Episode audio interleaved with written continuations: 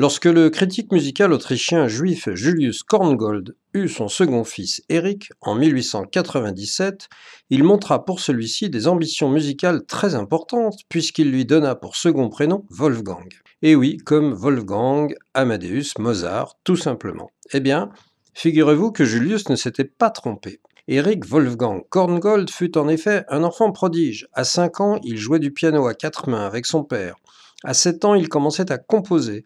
C'est alors qu'il fut présenté à Gustav Mahler, qui s'écria Un génie, un génie. Mahler aurait bien aimé s'occuper lui-même de cet enfant prodige, mais n'en ayant pas le temps, il le confia à un autre compositeur, Alexander von Zemlinsky, qui le fit travailler pendant 18 mois. N'ayant plus rien à apprendre de son élève, Zemlinsky le confia alors à un professeur de contrepoint, un certain Gredner. Quelque temps après, Zemlinsky écrivit à Korngold Cher Eric, vous travaillez avec Gredner, j'espère qu'il fait des progrès. Puccini a quant à lui déclaré Il a tellement de talent qu'il pourrait facilement nous en donner la moitié et il lui en resterait encore assez. Korngold composa beaucoup pour le ballet et pour l'opéra, avec notamment en 1920 La ville morte, qui reste son œuvre la plus souvent jouée.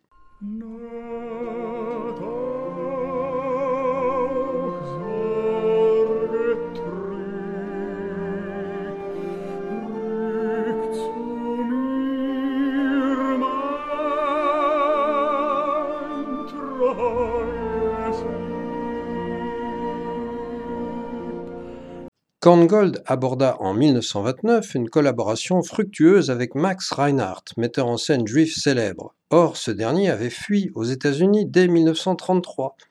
Devant la montée du nazisme, Reinhardt proposa en 1934 à Korngold de le rejoindre et ce dernier se décida en 1936. Il s'installa à Hollywood et c'est ainsi qu'il commença une deuxième carrière en composant de la musique de film pour la Warner, en écrivant la musique de 18 films en 12 ans. Après la guerre, Korngold souhaita abandonner le cinéma et rentrer à Vienne, où il s'installa de nouveau en 1949. Cependant, toutes ces tentatives restèrent infructueuses. Il était considéré avant tout comme un compositeur de musique de film, et puis, les goûts du public avaient changé. Korngold représentait le dernier souffle du romantisme viennois, qui n'était plus vraiment d'actualité. On était déjà, et pour quelque temps encore, sur la parenthèse de la musique atonale, sérielle et dodécaphonique. En 1955, Korngold retourna à Hollywood, mais il y mourut deux ans plus tard, à l'âge de 60 ans, d'une embolie cérébrale. Korngold a composé pour toutes sortes de formations, en dehors du ballet et de l'opéra, depuis la musique pour piano seul jusqu'à la musique symphonique.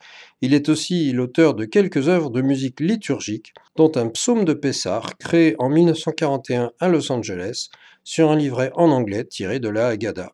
Korngold a également écrit une prière sur un texte en anglais, mais commençant par Adonai Eloheinu.